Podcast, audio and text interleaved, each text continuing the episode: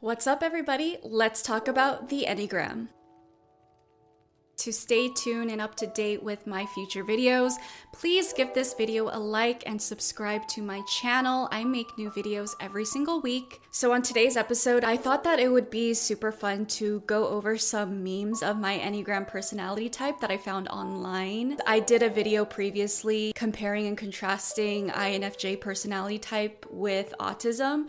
And so, I wanted to make this like a little mini series where I go over personality tests types that might be correlated to autism. This is not scientific fact. This is literally just you know, philosophical, thinking about what personality type I personally have as a woman with autism, and kind of going over those traits, talking about how certain personality types correlates to my autistic traits. That is one of my most popular videos to this day. I think a lot of the people who find my channel actually find it through trying to research INFJ and autism, the correlation between the two. And so I think this video is going to be super interesting for those who do not know. My Enneagram personality type is a four wing five. I will put my Enneagram chart up here. As you can see, everyone's chart I feel like is relatively balanced out, but you could see my chart is very much so four and five, and the other numbers are not really, it doesn't even compare. The four and five is almost equal, but the four is a little bit higher than the five on my chart chart. So technically, that would mean I'm a four wing five. I will link all of the videos down below that I watched to understand and get to know my Enneagram personality type because this was super helpful for me years ago when I discovered Enneagram. I would listen to this one specific YouTuber and also just like all these other YouTubers I found online who specializes in talking about Enneagram. There's also channels who compare and contrast Enneagram personality types with like movie characters, TV show characters. And I feel like this is such a beautiful, fun way to learn and reflect on your own specific personality types, who you are as a person, especially because when you have autism, it's helpful to have something that you watch and can observe outside of yourself that is somewhat similar to yourself in order to add that much needed perspective as to who you are, maybe how others view you, what are your strengths, what are your weaknesses, all of that good, yummy stuff. But other than that, let's get into some of these memes that I have saved and talk about what I think about them. So I think to start off, I just want to put the basic Enneagram diagram that goes over all of the personality types from one all the way through nine. As you can see, my highest numbers are four, which is the individualist. The characteristics of a four is having a strong sense of identity, passionate about self expression, may feel a sense of emptiness. Ooh, this uh, this chart's uh, reading me to filth today. Sense of emptiness. That's that could be accurate definitely accurate. Fours, do you guys relate to that? The next number that I am highest on is five, and that is the investigator. In depth knowledge on specific subjects of interest, thinks extensively before speaking, withdrawn, extremely independent. Wow. If that is not like an autistic trait, I do not know what is. Of course, like these are not autistic traits, but I do think these are characteristics that come naturally to an individual as a result to having autism in today's society if that makes sense for example like being a withdrawn person being very independent is not just an autistic trait, but I think a lot of autistic individuals have to be somewhat withdrawn and independent because they learn that they need to be self sufficient. It's hard for us to relate to just general society and fit in. You guys know what I'm saying. Okay, so I found this little picture that kind of breaks down the differences between a four wing three and a four wing five. I am a four wing five, and it says that I am intellectual, reserved, observant, curious, self reliant, in comparison to four wing three, which is ambitious, outgoing, lively, extravagant, persuasive. That does not sound like me at all. Like, I am not here to persuade you. I am not here to make a scene. If you believe what you believe. That's cool. That's you. And as long as we respect our differences, we're good. I definitely feel like I am reserved. And this is interesting because I've had my best friend once tell me that, that I seem like a very reserved person. Which I remember when I first heard that, I was so confused because I feel like my perception of myself is very open. Like, I love to just be open to all types of ideas, conversations. I don't like to close myself off to something just because it's not normal or not really talked about or not many people believe it. If anything, I try to close myself off to things that are widely accepted and known and be more open to things that are not really explored that often. I like the idea of like not committing to a certain belief, but just being open to learning all different types of opinions, beliefs, and systems and things like that. Because of that general open mindedness and openness to just being curious and learn and not have to commit to a specific cause and things like that. When my friend told me I was a reserved person, I was genuinely confused, but it, I think that was good because it's always nice to hear other people's um, observations of you, especially if they're someone you love and respect and trust, because it's a good way to reflect on yourself and how you come across to others. And this was before I was diagnosed with autism, so at the time, you have to understand I was still masking to a pretty high capacity. Not to the furthest extent that I've masked before, but I was still putting on masks in order to socialize. And so when he told me I was reserved, I had a few thoughts. One, I was discouraged because from my perspective, I put so much effort to mask and come across a certain way, like more lively, making sure my tone of voice sounds more warm. Also, like my facial expressions, I tried to adjust my body language as well to feel more warm. And so, if I'm putting in all that effort to do that, and someone is still saying I'm a reserved person, that was a little bit discouraging to hear, not gonna lie, because I'm just like, I can never win, basically. Like, I literally tire myself out so much to come across a certain way and people still think I'm somewhat cold and reserved and things like that, which is something I was actively trying to not do.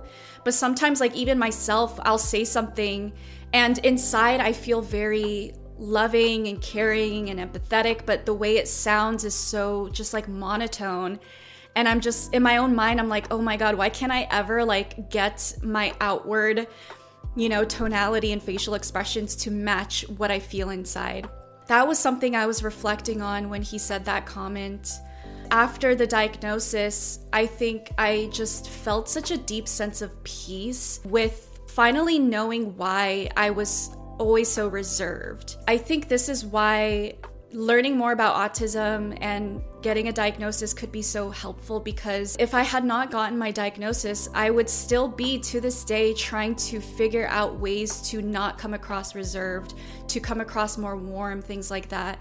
But now that I can understand my autism more, it brings a little bit more comfort as to, you know, if I come across monotone, if I don't sound as warm as I feel inside, I'm okay with that because that's just who I am and I don't have to fix it. I don't have to do anything otherwise. The people around me as well should understand that, which they do, but it's just like letting go of that responsibility to be someone other than yourself. There's ways to communicate yourself to another person and to get them to understand you and how you truly feel without having to be someone else.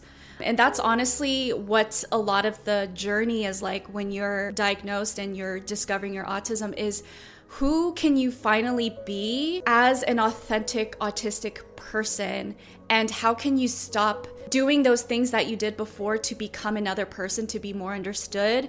There's totally ways for you to be understood and be authentic to yourself but all of that comes with knowledge, right? Which is the purpose of watching videos like this and the purpose of personality tests and being self aware and reflecting and all that good stuff. So the next trait is observant. I feel like that is definitely one of the characteristics that is a result of autism. Of course, all types of people with autism are going to be different, but for the people who relate to me and for myself, I feel like because we have that social deficit and also different ways of processing and experiencing the world through our sensory experience, we tend to be a lot more observant than allistic people because we are so sensitive. I find a lot of autistic people learned to constantly be hyper tuned into the environment around them and the people around them, even if those people have nothing to do with us. So, for example, sometimes when I'm at a restaurant or out in public, usually people would just concentrate on who they're hanging out with, right? But for me, I, I can't help but to tune into the hundreds of conversations going on around me. I could literally just hear it. Like objectively, I hear all the conversations so clearly. But also, I can't help but to just like people watch too and get distracted. I think this could also just be an ADHD thing.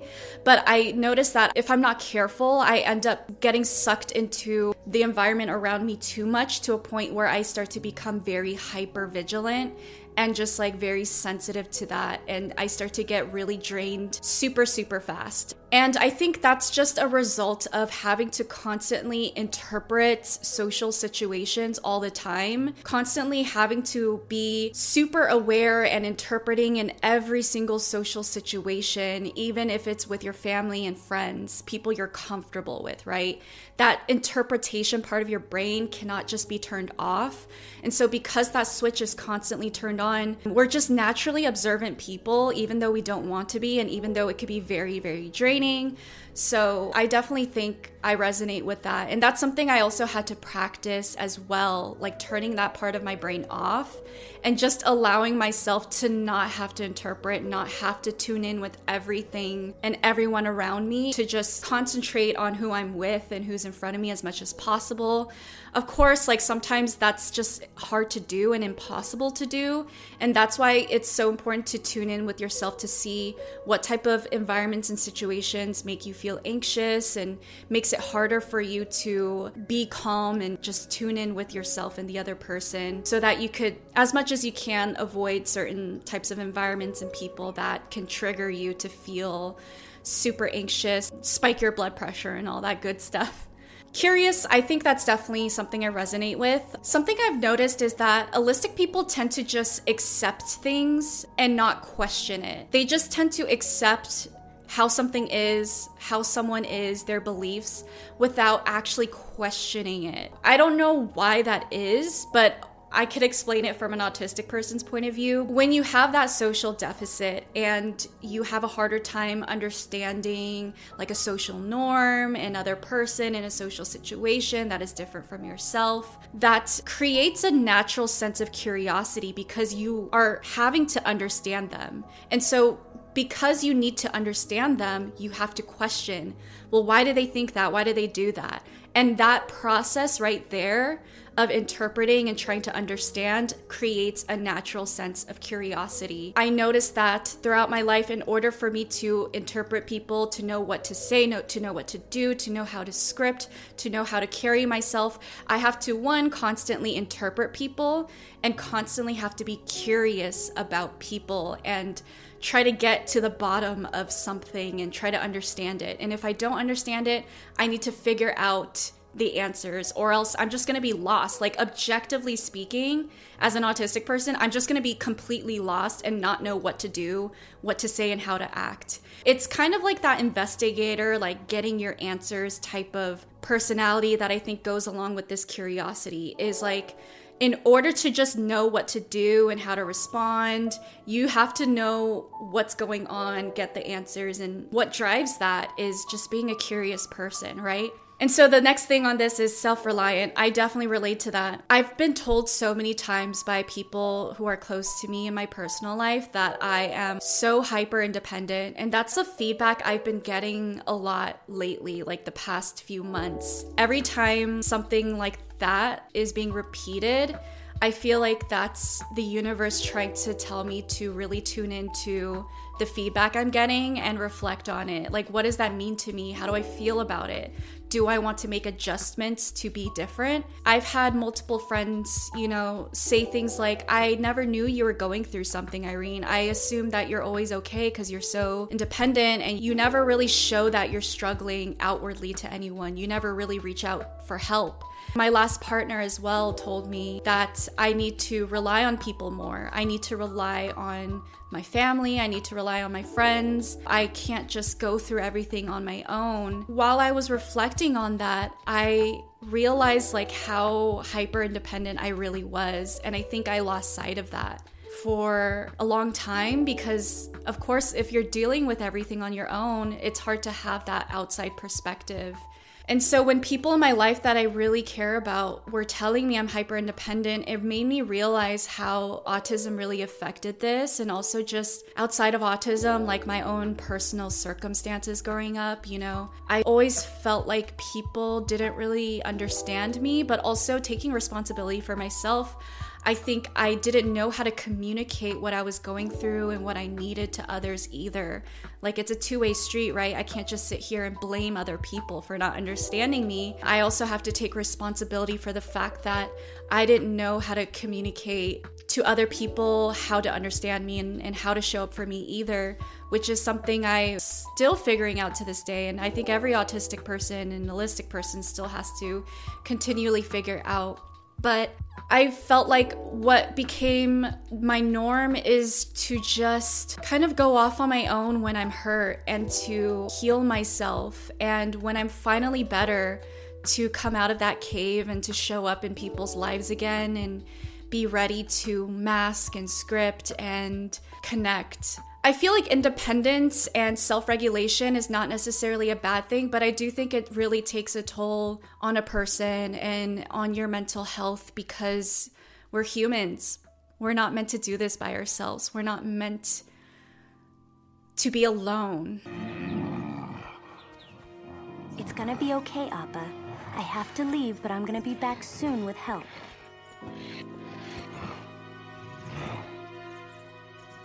No sudden movements. He's been lost for a while and he looks like he's hurt. He's shy around people and scared. Stay low and stay quiet. We're meant to connect somehow, whether that's to other people, to animals, to earth, to nature. Like, we're meant to constantly connect to some sort of energy source. And when a lot of autistic individuals are constantly being taught to just like go off on their own and self isolate and regulate themselves all on our own, like to a whole other extent. Like, I'm sure there's people out there who are naturally more introverted and independent, but I find that especially autistic individuals, like it's independence to a whole other extent. Give him some space a lot of autistic people will literally have like no friends and that's pretty common or like one friend or you know no family to support them and no people around them like no community no no tribe. And no trigger warning here but autistic individuals are more likely to struggle with depression anxiety and also rates because Depression and anxiety and mental health affect how you can show up objectively in your life and other people's lives. If you're not having fulfilling friendships, relationships, if you're not able to go to work, make money, make ends meet because you're constantly burnt out and struggling with your mental health, it really makes you feel hopeless, right? And so, in that sense, I strongly believe that self reliance, hyper independence can only get you so far. Appa, it's me, Suki. I'm a friend.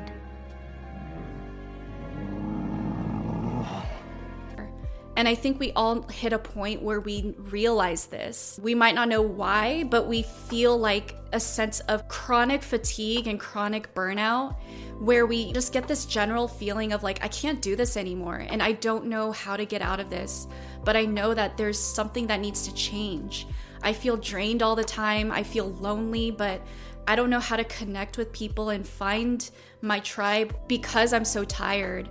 And I don't know if I can even find people to connect with in a way that is energizing rather than depleting, right? And so I think this is something for us all to reflect on with how independent we are. I think for a lot of us, it is a survival instinct, but it's such a survival instinct that it could become a detriment to our survival, ironically. I want to help you. You're hurt. We can help you feel better. So I do think if you're an adult who was diagnosed with autism later in life, start to think about what your hyper independence means to you and how you could start to rely on people around you again.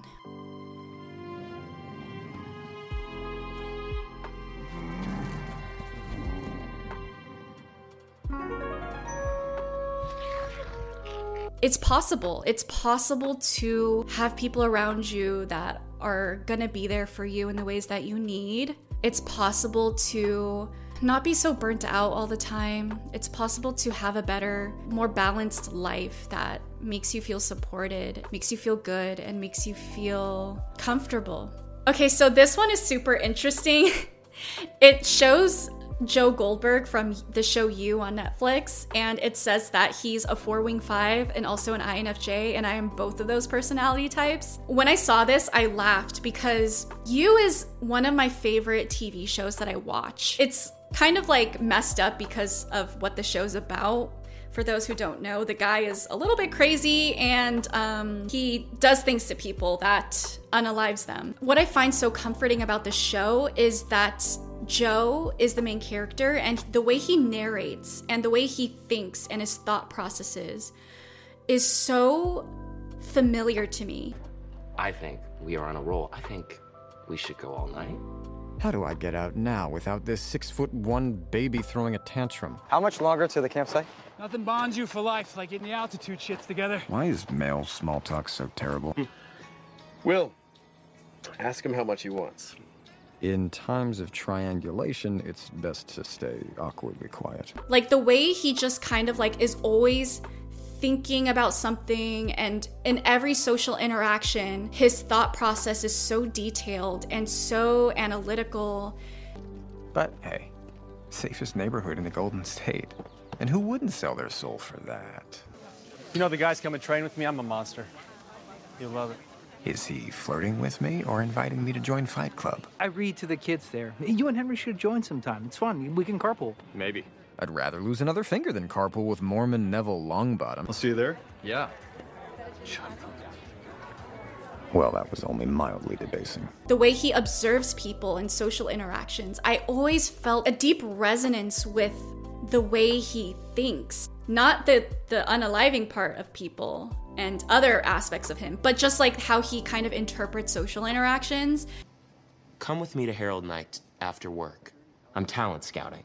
An improv show? I'd rather watch a cat massacre. That sounds dope. Check it, comrade. Well, it's a script. Mm. Mm-mm-mm. Is that Bleu de Chanel? No, Cary, it's soap. Of course, I'm not having the same exact thoughts, but just like that thought process is so similar. Like, he can't just like be, he can't just like exist. Like, there always has to be that dialogue in his head. And I'm reading myself at this point. You can't read yourself. How the hell can you read somebody else? Thank you. Throwing shade at myself. It's almost like this aspect of like we take things too seriously. We take ourselves too seriously. We take others too seriously because we're constantly over intellectualizing things. And I think that could come across as like being pretentious. Like, come on, guy, live a little bit. Just let loose. Like, it's not that serious. I definitely resonate with that. And I definitely am self aware on, on that as well. There's moments where I'm like, why can't I just be a simple person right now and not have to constantly interpret things and over intellectualize things. I'm sure Joe thinks that way as well because all his social interactions are so calculated and over interpreted and things like that. Come for the spring lettuce mix. Stay for the perfect life that could be yours if you just spend enough. Her blog slash podcast slash brand, Heart Shaped Mistakes, kill me. I caught him cheating. Oh, good. We're diving right in. How have you been? Oh, I'm fine, bored, trapped in Pleasantville, aging so fast. All right, you guys, so this brings us to the end of this video. I hope today's topic was super interesting to you guys. I'd be curious to know how many of you guys are four wing fives like me. But other than that, I will see you guys on next week's video. Bye, guys.